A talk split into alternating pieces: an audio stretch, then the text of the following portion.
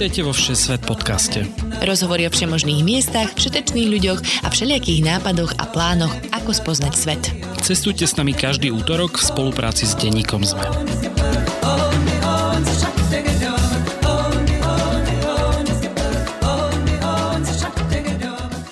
Ahojte cestovatelia a cestovateľky. Moje meno je Lukáš Onderčanin a vy počúvate novú epizódu Všesvet podcastu. Ahojte všetci, ja som Tina Paholík Hamárová a spolu s Lukášom sa každý týždeň rozprávame s našimi hostiami o zaujímavých miestach, krajinách a zážitkoch.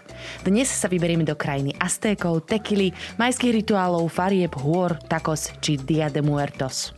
Južnou časťou Mexika a konkrétne štátom Oaxaca nás dnes prevedie novinárka Magdalena Rocho. Magda navštívila Oaxaku už trikrát a s každým ďalším výletom sa jej pobyt predlžoval. Pred troma rokmi tu strávila so svojím manželom Noelom až 9 mesiacov a táto oblasť ju až tak zaujala, že sa tam už čoskoro vráti. Rozprávať sa však budeme aj o miestnych tradíciách, udržateľnom turizme či o pokrmoch ako je mravčia omáčka.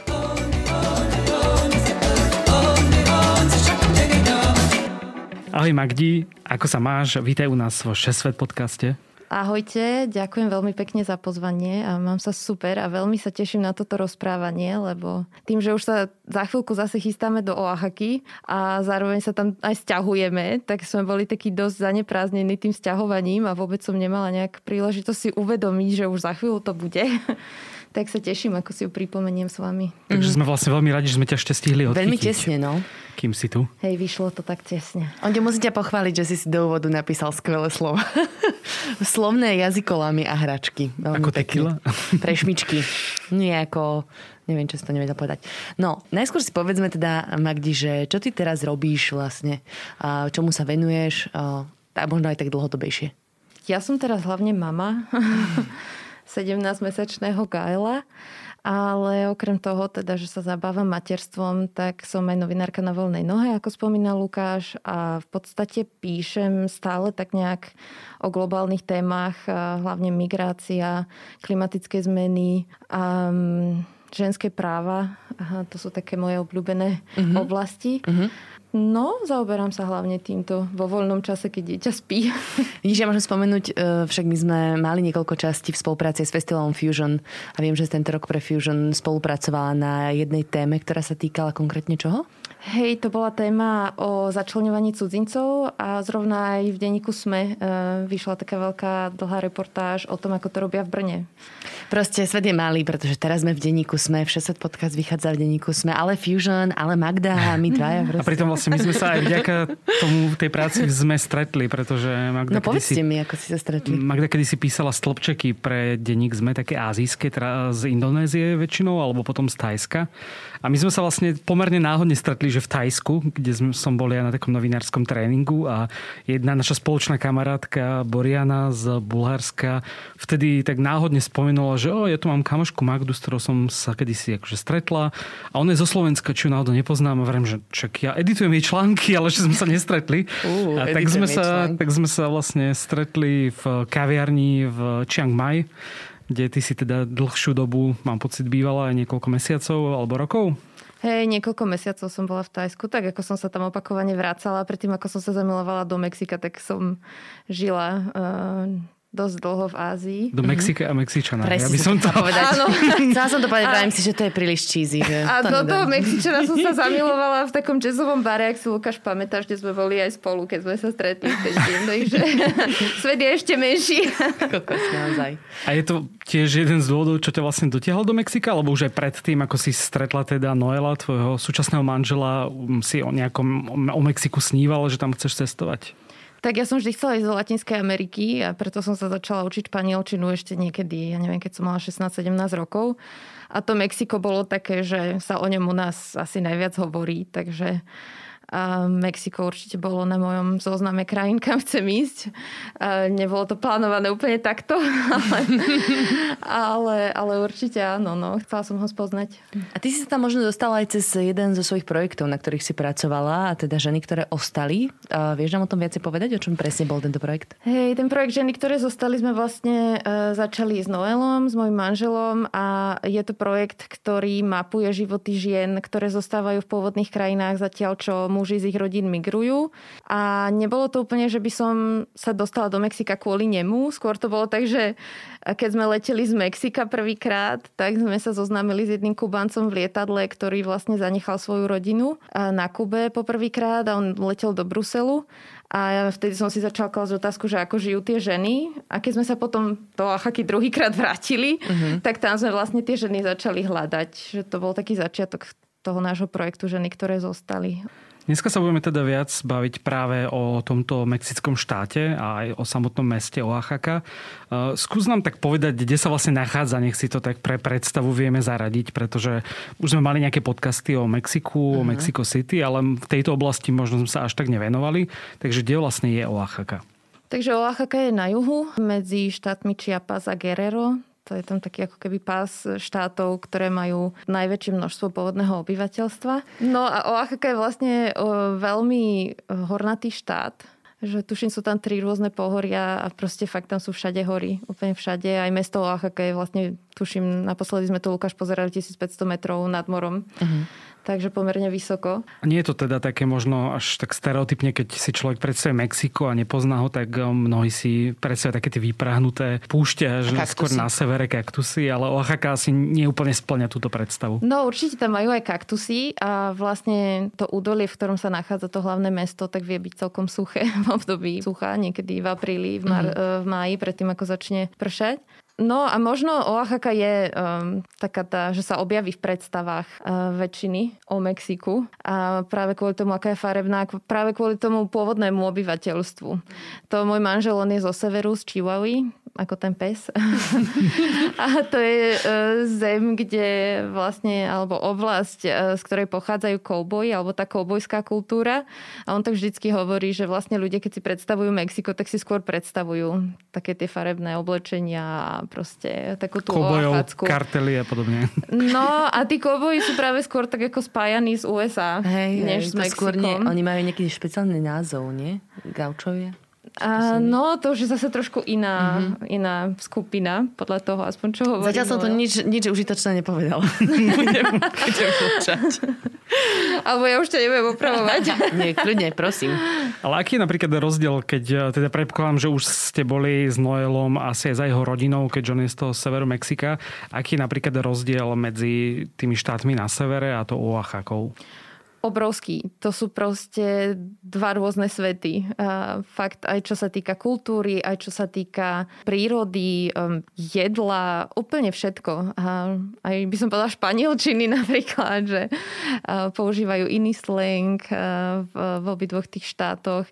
Chihuahua tým, že je vlastne na hranici z USA, tak je pomerne dosť ovplyvnená aj tou kultúrou a Oaxaca zase na druhej strane je jeden z najchudobnejších štátov, čo sa týka ekonomiky pamäti a tiež to tam poznať proste aj v tom meste, že to mesto je historické, proste architektúra, všetko, nádherné budovy, ale vlastne um, nie je o ne tak postarané.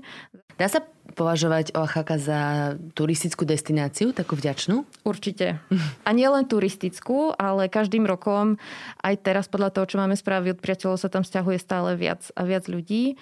Aj z Európy, a hlavne z USA. Takže teraz tam sa deje taká tá opačná migrácia, že proste ľudia kedysi, alebo ešte aj dnes, proste Mexičania odchádzajú do USA z rôznych dôvodov, ale aj veľa Američanov sa stiahuje aj do Oaxaky. Samozrejme sú časti Mexika, kde ich je ešte viac, ale už aj vo Oaxake to vidieť. Um, a turistov tam tiež človek stretne. A v podstate mesto ako také, aj celkovo ten štát do veľkej miery žije z turizmu. A je to napríklad vďačné miesto pre digitálnych nomádov, pretože vy ste tam vlastne tiež v podstate boli pracovať, alebo tak dlhodobo žiť, tak je to miesto, kde napríklad by si odporúčila, ak chcem pracovať z domu dlhšie a podobne? No nemôžem neodporúčiť, keď ja som to sama robila. určite, určite. Akože internet tam asi človek nenájde taký ako v Tajsku. Um, ale inak to, to miesto má všetko a oveľa viac ako Tajsko alebo ako Chiang Mai, hej, keď sa bavíme o mestách. Hneď takto v úvode by sme chceli poďakovať aj našim Patreonom. Ďakujeme každému jednému a jednej z vás, ktorí nás podporujete. Obzvlášť našim ambasádorom Radovanovi a Michalovi Mikušovi. Ak sa aj vy chcete stať našimi ambasádormi, skočte na stránku patreon.com a hľadajte Všesvet podcast. Máme tam niekoľko možností, ako nám môžete prispieť na tvorbu podcastu a každá jedna pomoc sa ráta. Ďakujeme, ste super. Poďme teda konkrétne na ten štát do Oaxaca, alebo možno aj priamo do toho mesta. Prečo by som tam ako turista mal ísť a čo je tam zaujímavé? Možno také, že skôr na videnie. Ja osobne si myslím, že mesto ako také má čo ponúknuť um, turistom, ktorí hľadajú rôzne veci. Určite je tam veľmi veľa umenia, úplne že všade. Oaxaca ako štát mala takého slávneho umelca, ktorý sa volal Francisco Toledo. On zomrel, tuším, pred tými tromi rokmi, keď sme mi odtiaľ odišli. A vlastne vďaka nemu je do veľkej miery Oaxaca taká, aká dnes je. Je plná múzeí, je plná proste rôznych kultúrnych centier, kde sú fotografické výstavy, kde sú rôzne debaty o čomkoľvek si dokážete vymyslieť. A vďaka tomu je dnes v Oaxaca napríklad botanická záhrada, ktorá je jednou z takých turistických atrakcií a tá botanická záhrada je v centre mesta e, za veľkou katedrálou, ktorá sa volá Santo Domingo. To je určite turistická atrakcia, ktorú treba vidieť. No a tá botanická záhrada tam pôvodne nemala byť, tam malo byť parkovisko. Ale Francisco Toledo, okrem toho, že bol umelec, tak bol aj, by som ho nazvala, taký, taký hej? sociálny aktivista, mm. hej. A on vlastne sa proti tomu postavil a dnes je tam botanická záhrada vďaka Franciskovi Toledovi na hlavnom námestí, ktoré sa volá Sokalo. Dnes nie je McDonald napríklad, lebo tiež tak ako všade, tak aj do Oaxaky sa snažila táto spoločnosť dostať, ale vlastne ľudia sa proti tomu nejakým spôsobom postavili. Takže určite ja odporúčam navštíviť všetky tie kultúrne centra, keď už nie pre to umenie ako také, tak minimálne pre tú atmosféru a pre ten odkaz, ktorý vlastne tento človek v tom meste zanechal. Asi taká prvá vec, o čom sa hovorí, sú samozrejme všetky tie archeologické miesta v okolí Oaxaky, ako je, ja neviem, Monte Albán, čo sú pyramídy. A to je iba kúsok, hej? Že pre, práve hej, to som tam... na to až prekvapilo, že je to vlastne tak blízko k tomu mestu. Úplne Aha, blízko. vidím, fakt na okraji. Áno, mhm. áno, tam chodí autobus proste priamo z centra mesta, tuším za nejakú pol hodinu vystúpa do toho kopca.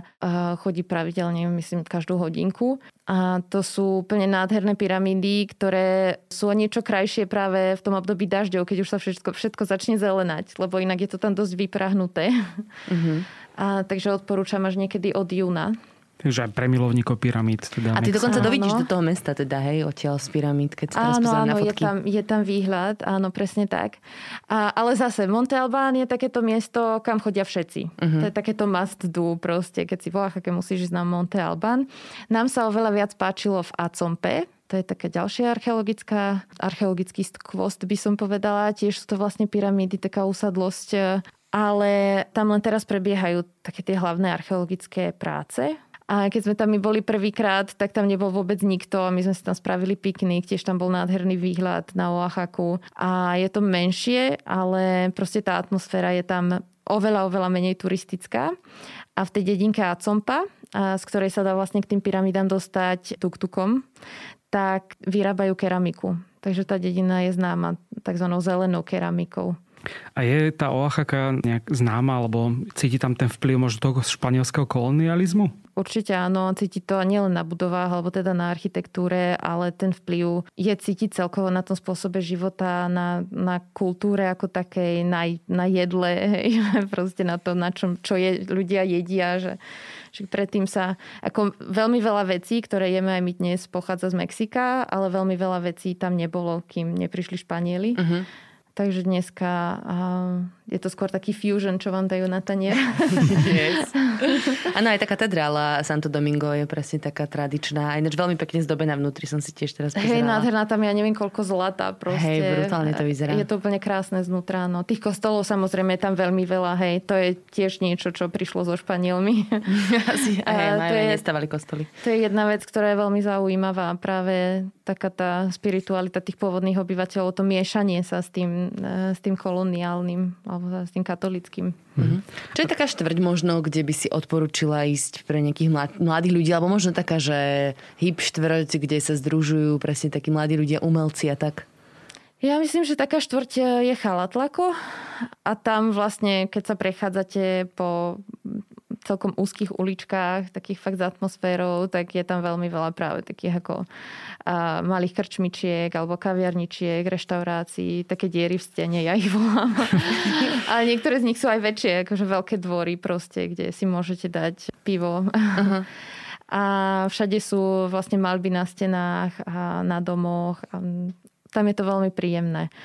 Teraz tak premyšľam, že ja som sama zvedavá, že ako to tam vlastne bude vyzerať. A meni, menilo sa, sa to? zmenila. Aj no. keď ty tam už trikrát teda bola v priebehu niekoľkých rokov, tak videla si, ako sa to postupne mení to mesto? Určite, určite sa mení. Um, No sú také zmeny, ktoré nie sú úplne príjemné, ktoré súvisia s tým turizmom, že my vlastne čím sme tam dlhšie žili, tak tým viac sme si vytvárali aj priateľstva s miestnymi a tak ďalej a tým, tým viac sme videli, ako napríklad Airbnb ovplyvňuje životy miestny, že to, čo sa deje v európskych mestách, že vlastne tí miestni sú vytlačaní na okraj toho mesta, lebo, lebo Airbnb proste fičí. A, a sami tí majiteľia tých, tých bytov radšej prenajmú turistom, lebo sa im to oplatí Ešte viac. Ešte než... uh, akože trh s realitami. Úplne, úplne, hej, že my sme mali kamarátov, ktorým sa to stalo, že sa museli vysťahovať, lebo proste zrazu chceli dvojnásobný nájom a uh, v podstate ten byt skončil ako Airbnb byt. Tak to je taká vec, ktorá nie je úplne príjemná, ale no mení sa to asi v tom, že je tam stále viac turistov, zase neviem, ako to bude teraz po tej pandémii. No to mm-hmm. som mhm. tiež sama zvedavá. To môže byť zmena. Hej. hej. Je Oaxaca známa práve tým, že možno tam pretrvávajú tie tradície e, viac ako v iných mexických štátoch a možno aj ten taký ten udržateľný turizmus? Ja si myslím, že tradície Určite. A, a zase sa to asi nedá úplne zo všeobecniť. Hej, bola som v dedinách, kde ľudia dodnes rozprávajú po sapotecky a, a napríklad starší ľudia vôbec nehovoria po španielsky. Napríklad ženy nosia stále to tradičné oblečenie, všetky, všetky staršie ženy, hej, už zase tá mladá generácia v pohode vidie von v rifliach. A bola som v dedinách, kde v tradičnom oblečení nevidíte nikoho a všetci fungujú v španielčine a veľmi veľa ľudí už zabudlo ten pôvodný jazyk sa potečtinu, hej, že napríklad v Capulalpam de Mendes, o ktorom som hovorila, tak už dnes skoro nikto nehovorí po sapotecky. A tá sapotečtina sa tam stratila práve vtedy, keď vlastne Španieli začali tie banické aktivity. Lebo oni nechceli, aby sa miestni medzi sebou rozprávali tým pôvodným jazykom, lebo im nerozumeli. A vlastne tak, ako keby ten jazyk vymizol.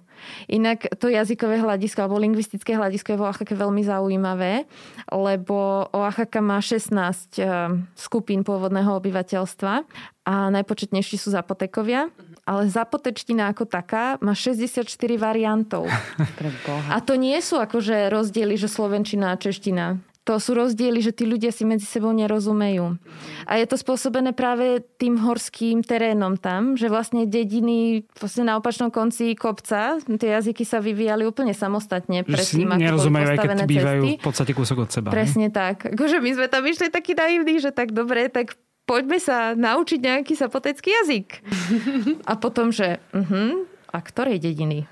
Proste, Teotitlan del Valle, kde žije tisíc obyvateľov, alebo nejaké iné, kde ich je 300, ale proste...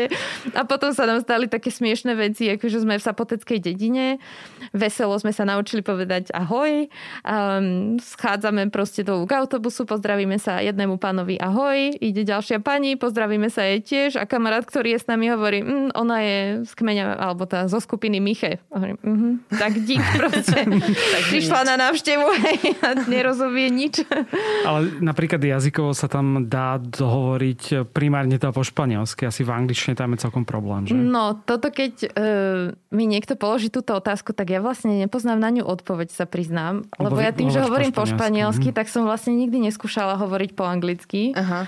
Ale teda španielčina je jednoznačne dostačujúca, hej? Aj napriek tomu, určite stačí. Jazyky. Určite stačí, hej, volá, Keby náhodou niekto z ľudí, ktorí sa chystajú, vedel nejaký miestny jazyk z jednej z tých dedín. Zapotečtina, ale pozor, z ktorej dediny, hej? hej, hej. Tak sa doučte španielčinu, prosím.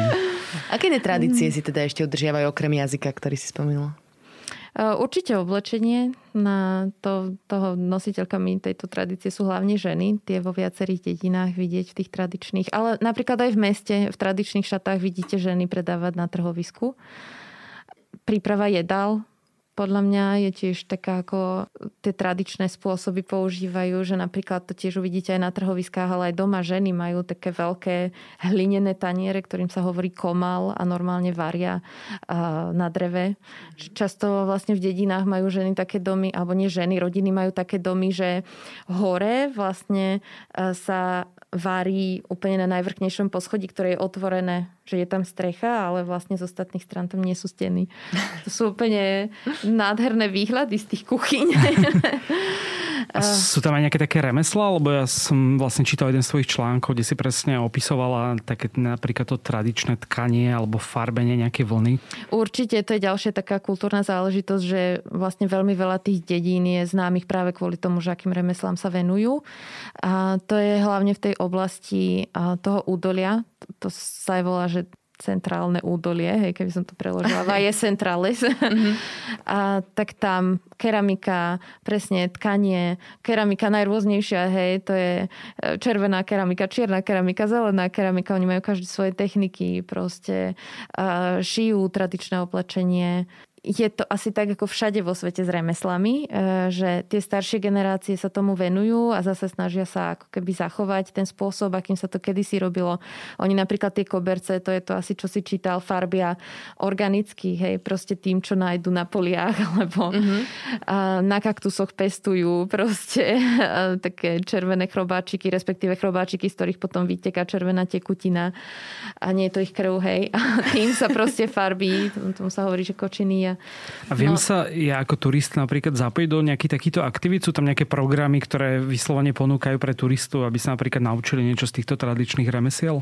Určite sú tam organizácie zase tak ako všade vo svete, kde proste sa človek e, môže prihlásiť na nejakú túr a môže sa vydať napríklad práve za tkáčkami, ktoré im ukážu, ako sa tie veci robia, alebo si to môžu aj sami vyskúšať.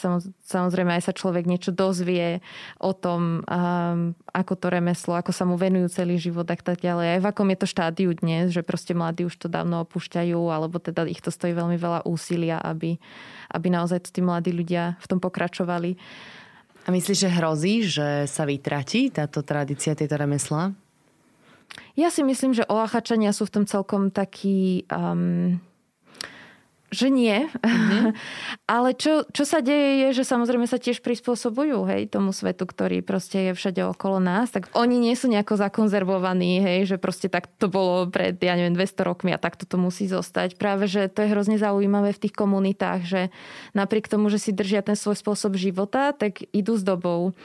A týka sa to aj tých remesiel, že my sme napríklad navštívili takú skupinu, skôr to bola vlastne rodina, v ktorej všetky ženy sa venovali hline, pracovali s hlinou, vyrábali hlinené výrobky a oni, keď sme tam boli už pred tými 4-5 rokmi, tak nám ukazovali, ako vyrábajú lietadlá. Hej. Takže už nie iba taniere a nejaké misky, ale proste lietadlá uh-huh.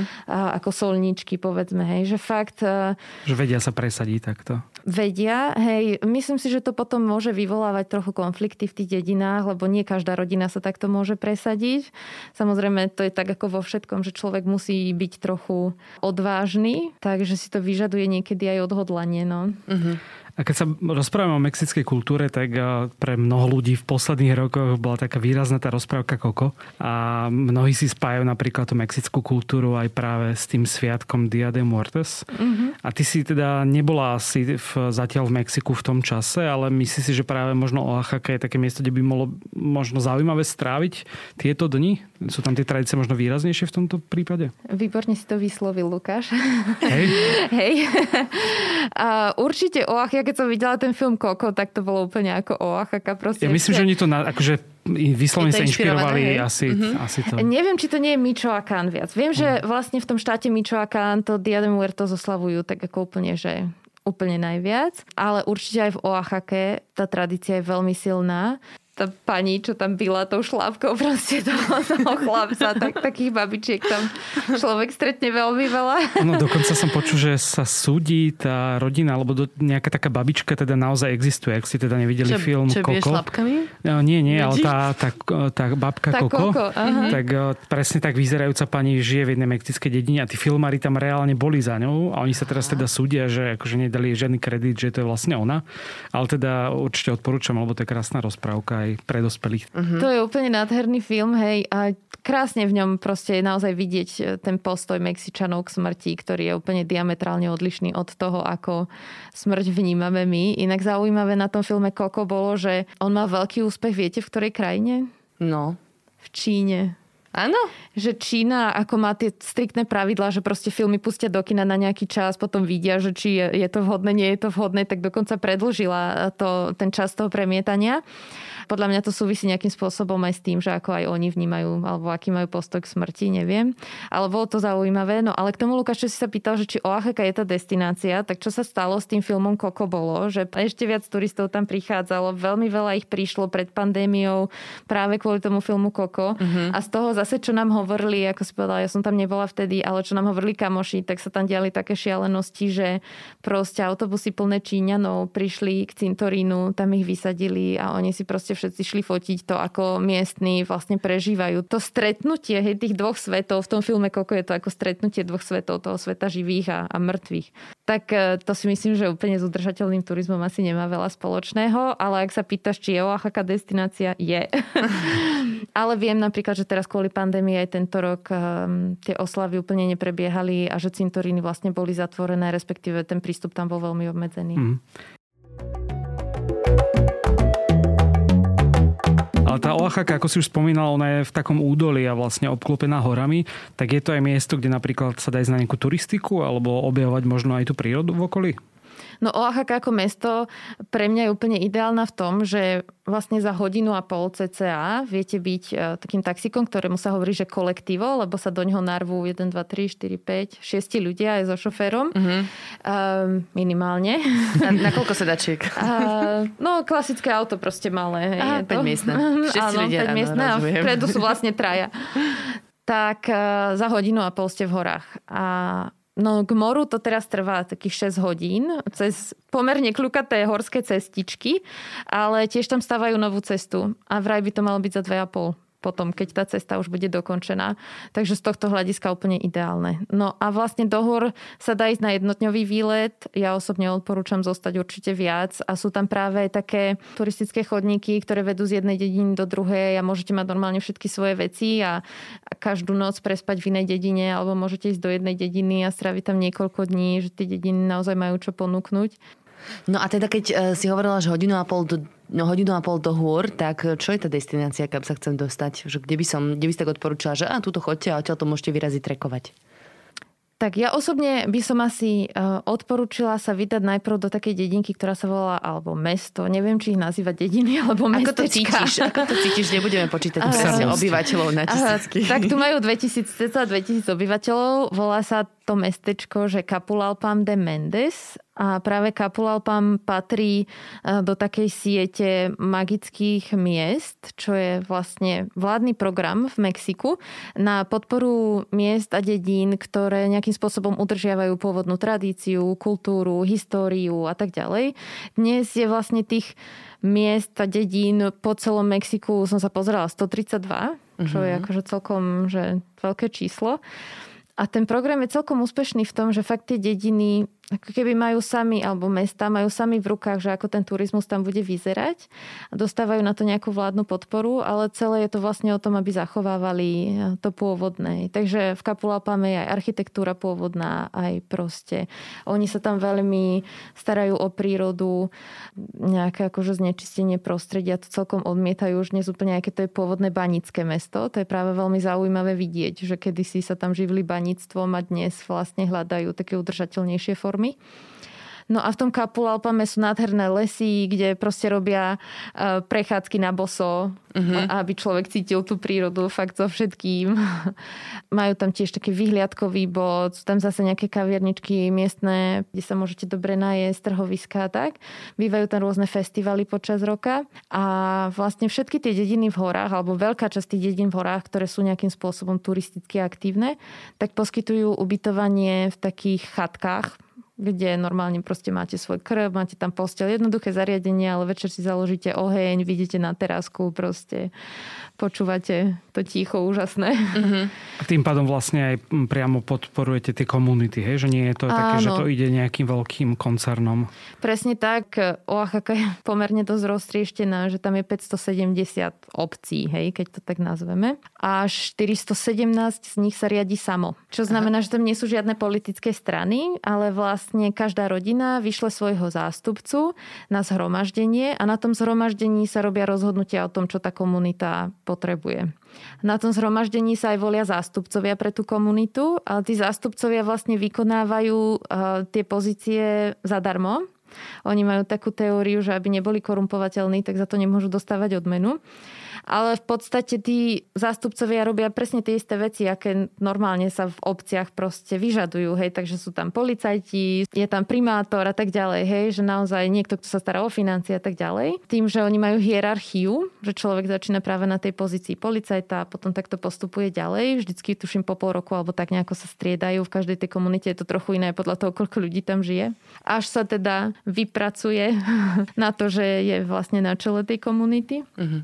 No a vlastne akékoľvek aktivity sa v rámci tej komunity dejú, tak tá komunita s tým musí súhlasiť, musí to schváliť to zhromaždenie. A vlastne aj keď sú tam nejaké turistické aktivity, tak často to má pod správou sociálny podnik a vlastne tie peniaze, ktoré sa z toho turizmu zarobia, tak idú naspäť do tej, do tej komunity a buď už na nejaké, ja neviem, ak treba výstavbu školy novú, alebo cestu, alebo čokoľvek, alebo na organizovanie slávností nejakých, čo je mm-hmm. veľmi dôležitá súčasť života v tých komunitách. Takže oni to majú v podstate všetko vo svojich rukách. A keď aj tie chatky patria nejakému súkromníkovi, tak tiež je to vlastne súkromník z tej dediny, Takže naozaj tie peniaze zostávajú tam. No predstavujem si to ako také akože funkčné stretnutie majiteľov, vlastníkov bytov, ktoré ale nedopadne katastrofálne ako väčšina stretnutie majiteľov bytov. No viem si predstaviť, že sa tiež nevedia úplne dohodnúť Aha. na všetkom. Hej, a že, ale je to trošku iné, že keď sme sa rozprávali s ľuďmi vo Oaxake, tak oni to majú často inak, že vlastne musím si splniť tie svoje povinnosti voči komunite, aby som mal nejaké práva aby som mohol nejaké veci. Hej. Takže vlastne oni majú povinné chodiť na tie zhromaždenia a, a z toho potom pre nich vyplývajú nejaké výhody v zmysle, že môžu spravovať nejaký kus pôdy. Lebo tam napríklad v Oaxaca 80% pôdy je komunálnej. Vy nevlastníte pôdu. Ani, ani tú, na ktorej je váš dom vo väčšine prípadov. Čiže záujmy, záujmy komunity sú nad záujmy jednotlivca. Ako keby. Hej, presne tak. Ach, to znie pekne. Keď si hovorila o horách, sú tam v okolí nejaké sopky? Ja ako milovník sopiek a prírodných katastrof by som rád že také videl. No neviem o tom, že by tam boli nejaké sopky, ale na ceste medzi Mexikom City a Oaxakou v Pueble uh, určite sú sopky. Popokate Petl. Presne, presne. Ja som videla niečo, čo sa končilo na Kate Petl a vravím si, že hú, tak to bude určite nejaká sopka. No a to, ak máš šťastie, tak je cestou autobusom z Mexika do Oaxaky. Je krásny výhľad tam na ňu veľmi, veľmi dlho. Mm-hmm. Takže pôjdeme z Mexika, dobre. a ešte keby sme sa vybrali vlastne na pobrežie, pretože práve Oaxaca je na tom pacifickom pobreží. Je to napríklad vhodné miesto na kúpanie? Je tam tak, akože sú tam rezorty alebo pláže, ktoré sú pekné? No podľa toho, čo viem, tak do Puerto Escondido chodí veľmi veľa turistov. To je taká vychytená destinácia, eh, jedna z viacerých. Eh, ja som teda mala smolu, že keď sme prvýkrát skúsili ísť na pobrežie, tak nás zachytila tropická búrka. Museli sme sa vrátiť, ani sme sa nedostali na pláž. a, takže to bolo dosť nepríjemné. No a druhýkrát, keď sme tam išli, tak sme boli v Masunte, čo je ďalšie z tých magických miest. To je taká úplne malá dedinka, s tradičnými reštauráciami na pláži. Veľmi pekné pláže. Tiež sú ako to more tam nebolo úplne pre plavcov, tiež je to skôr pre surferov. Uh-huh. A tam majú dokonca aj centrum, kde zachraňujú korytnačky. Jej. Takže veľmi pekné. Fungoval tam taký filmový klub, že úplne proste nejaké um, nezávislé filmy premietali v rôznych reštauráciách, každý večer v inej reštaurácii. A na to, aké je to malé, tak to tam fakt žilo a bolo to veľmi príjemné. Poďme na jedlo, no jasné. Keď sme už teda... Nie, si, ty si taký fanúšik jedla ako ja, lebo... Úplne strašný a najväčší fanúšik oachackého. Ty na to myslel skôr Ja som to myslela ironicky. Fakt, ja totiž, aha, ja tak ja som... zjem hoci čo mi kde, hoci No, proste, že no. nie som až taká akože veľmi vyberavá. Ale teda prejdeme na to, že tak aké to by sa ti vo páčili asi aj kobylky, nie? Či... OK. akože, s červami by som rozhodne mala problém, a, alebo aj s kobylkami asi. Ale ináč akože barčo som už poskúšala, ale teda tak, e, tak skúsme tak ísť najprv... Uh, Čo tie mravce, no, keď už hovoríš o kobylke, že začneme tým? No, akože s kobylkami mám aj ja problém, to sa priznám. Červy, uh, deto. a úplne nemám ani rada, oni dokonca vyrábajú ten ich tradičný alkohol, ktorý sa vyrába z rôznych druhov agáve, volá sa meskal, tak mm-hmm. tiež uh, vyrábajú aj taký, že tam nechajú nejaké červíky z toho agáve proste a to mi vôbec nechutí. Ale tie mravce, Lukáš, na ktoré sa pýtaš, tak to je niečo iné. Tie mravce sa volajú čikatanas. To sú mravce, ktoré sú asi takéto veľké 5 cm. Čiže marabunda, hej. Úplne obrovské proste. A vychádzajú zo zeme s prvými dažďami. Takže niekedy proste v júni a všetci ich vtedy húfne zbierajú do takých veľkých uh, vedier. Aha. A na tých tanieroch, o ktorých som hovorila, hlinených, ich pražia, až kým vlastne tie mravce úplne stratia krídelka a zostanú z nich iba tie také ako uh, gulaté telíčka. Takže stratia krídelka aj nožičky. Bože, to znie hrozne, keď to takto popisujem. Úbohé mravčeky. Dostaneme sa 5, 5 cm mravčeky smrtiace. No a vlastne tie telíčka sú úplne plné, ono to chutí. Proteínov. Chutí to, hej, ale chutí to ako maslo. Ja by som to prirovnala k maslu. Samozrejme má to ešte trošku akože inú chuť, ale oni vlastne z týchto čikatana, z nich tak podrvia e, v mažiari a dávajú ich do pálivých omáčok. A to je úplne, že najväčšia delikatesa. Samozrejme, tie kobylky človek je, že celé sú mŕtve, ale sú čipsy. celé. Hej, presne. Tie mravce už keď sú v tej omáčke, tak to už som nevidela, tak to už som si trúfla viac. Aj potom, ako som videla celý ten proces, fakt boli uh, úplne dobré. Asi keď sa odosobíš od toho, že si si práve natrela mravce na chleba, alebo už čokoľvek sa s tým robí. Hej, oni si v tom namačujú tortily potom. tak je to úplná delikatesa a strašne draho sa tie mravce predávajú, lebo proste pozbierať to a A je to nebezpečné? Akože, neviem, štípu alebo čo? Myslím si, že... že hovorili tí ľudia, že hej, ak si to dobre pamätám. Mm ale ne, nechcem akože klamať. Akože, ja keď si to predstavím, húfne 5 cm mravce, ktoré začnú vyliezať zo zeme, tak to je niečo ako film pre ondia. No, ukážem vám potom, keď to nahrávame. A keď si hovorila, že sa to vlastne pridáva do nejakých štiplavých omáčok, je tam problém, to sa pýtam za nás oboch, lebo my nie sme ani jeden z nás úplne fanúšik veľmi štiplavého jedla. Naje sa tam aj človek, ktorý nemá rada tak štiplavé jedlo? Áno, upokojím vás, naje. A, lebo to nie je ako v Indii, že každé jedlo je štiplavé, že oni vlastne vlastne už pripravia to vaše jedlo štiplavé. Tu je to tak, že si sadnete, čokoľvek si objednáte, tak na stole väčšinou máte, ja neviem, 5 rôznych omáčok, a môžete si proste sami naservírovať mm-hmm. a urobiť si to také A jedno z toho je vždy chcete. niekde, aspoň guacamole nejaké a, skryté. Áno, väčšinou áno, alebo také majú, že pico de gallo, to sú paradajky s cibulkou. Mm, tiež často to má aj čili, ale niekedy sa to nájde aj iba tak. Áno, viem, pokiaľ viem, tak sa to dá prežiť, hej, nie je to salsa verde. Alebo tá Ale rocho, mali sme rocho. kamarátov, ktorí prišli, že oni vôbec nemajú radi čili a tak a Noel je na čili úplne expert, on proste miluje pálivé, on si dáva pálivé omáčky na halušky. No Uh, takže... No, to sa ešte porozprávame. Áno, tiež keď som to prvýkrát videla, tak som sa urazila. Ale potom som si povedala, že dobre, tak asi nič. A nedáva si to na Slovensku, hej, lebo tu nemáme také palivo. Zatiaľ ho ešte žiadna omáčka tu neuspokojila mm. dostatočne. Ale on proste presviečal tých našich kamarátov, všetkých, ktorí tvrdili, že palive nechcú, že to musia ochutnať, že to, na to si musia vlastne tie chuťové bunky zvyknúť, aby cítili nielen tú pálivosť, ale aj tie rôzne chute toho čili. Akože však my sme prežili aj tú Indiu, ale... Uh... Bolo to pohode, ja mám odtedy ináč veľmi rád indickú kuchyňu, ale hej... No, akože... ale nevyhľadáva, že povie tie štiplavé. Tie najštiplavejšie nie. Ak na, omylom na nich nenatrafí. Nebo sa, Lukáš, nájdeme ti niečo aj bez, bez palivého jedla, keď prídeš. Tak to sa teším. A sú tam ešte nejaké také iné miestne tradičné delikatesy, čo treba skúsiť? Uh, Oaxaca je známa tzv. tlajudami. Je to výborné jedlo, ale také by som povedala jednoduché. To to sú tiež tortily, ale tvrdé tortily. Tortila je plácka kukuričná. A tie sa natrú fazulami a dovnútra sa dá väčšinou, alebo teda takou fazulovou pastou a dovnútra sa dá väčšinou ešte kapusta, paradajky, sír a k tomu si ľudia často dávajú kus proste hovedzieho mesa a ono mm-hmm. sa to tak na polovicu zloží a ešte sa to trochu ugriluje. Aj rýža či nie? Uh, nie, rýža tam nejde. Tak to je jedna taká vec, na ktorú sú Oachačania pomerne hrdí. A druhá, a ktorá ale vraj pochádza z Puebly a asi naozaj aj je to, že mole poblano, tak mole uh, sú vo všeobecnosti vlastne to je taká také... hnedá omáčka, nie?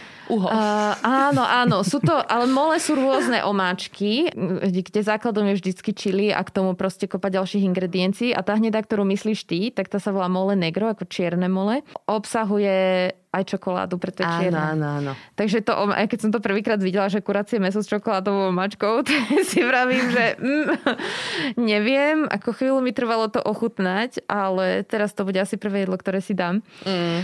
A Dobre. My sme mali dokonca šťastie, že nás jedna, jedna kamarátka, ktorá je šéf kuchárka, pozvala k sebe domov a my sme to v mole pripravovali. Zase nie úplne tradičným spôsobom, lebo to by nám trvalo týždeň. Ono, obyčajne to mole negro sa proste pripravuje keď sa dejú nejaké slávnosti, pracuje na tom viacero žien. A toto mole, ktoré sme robili my, malo 27 ingrediencií a oni to ako ručne proste zase na tom mažiari všetko drvia a tak ďalej. My sme si pomohli mixerom už na záver.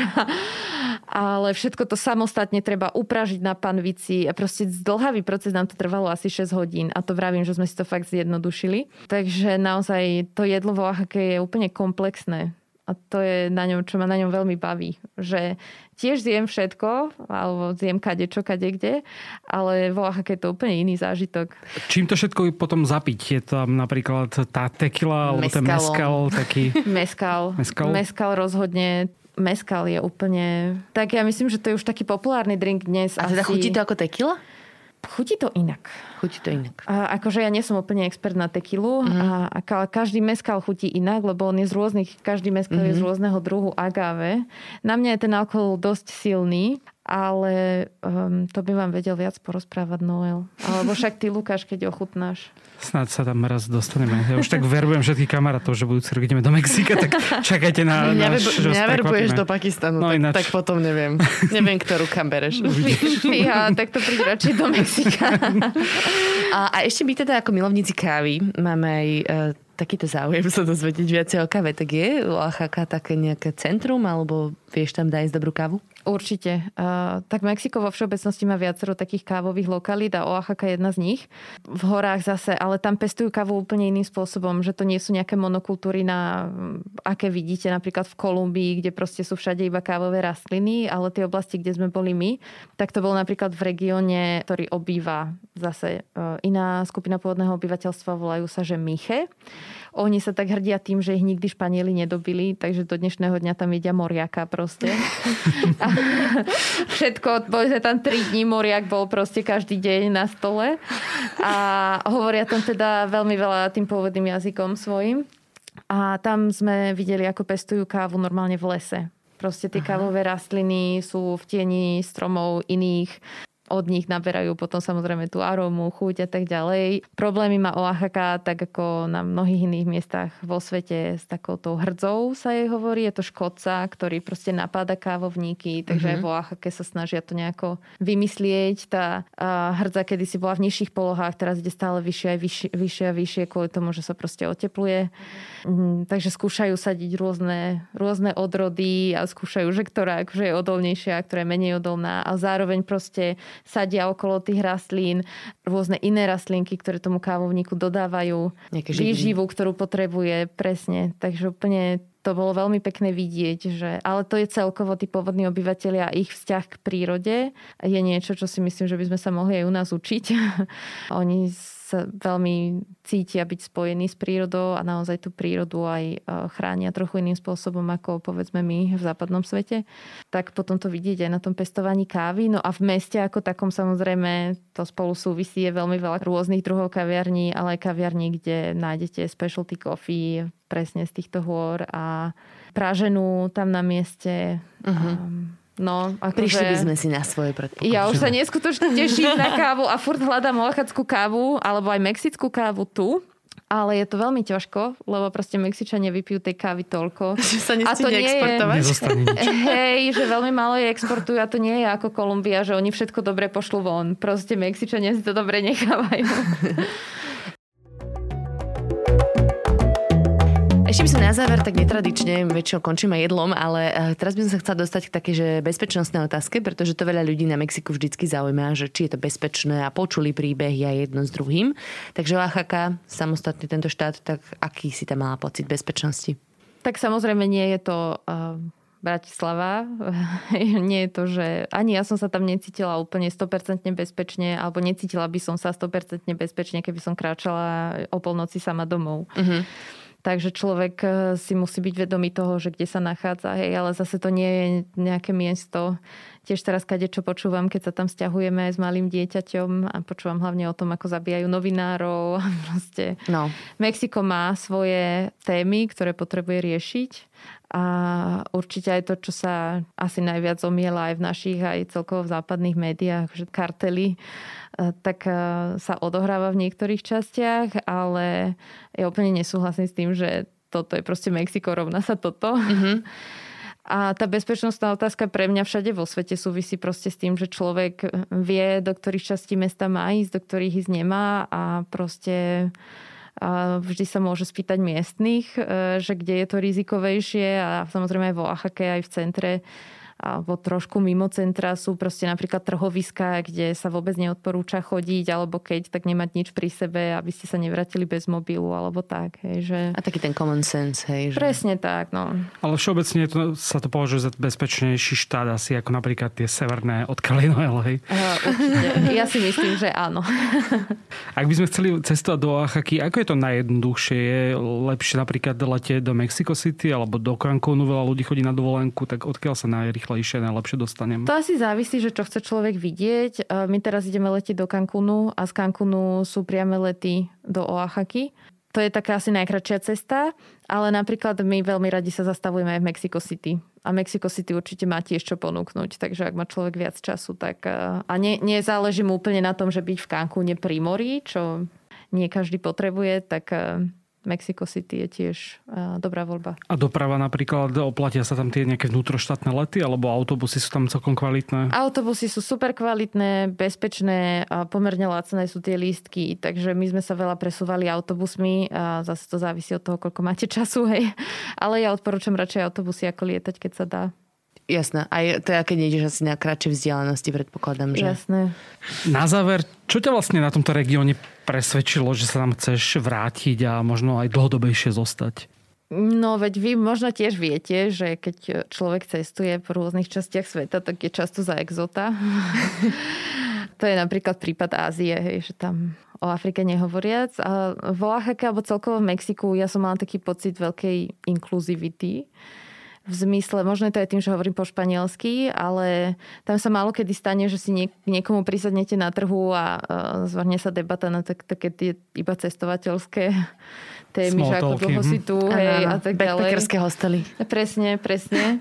A že mňa na tom mieste veľmi baví, že sa môžete začať rozprávať s najobyčajnejším človekom fakt niekde na trhu a môžete s nimi viesť e, filozofickú debatu, debatu o umení a proste ste pre nich človek ako ktokoľvek iný, nie nejaká chodiaca peňaženka, ktorá proste prišla iba za turizmom, tak to je hrozne fajn. A potom to, že tam je fakt všetko, čo človek môže hľadať.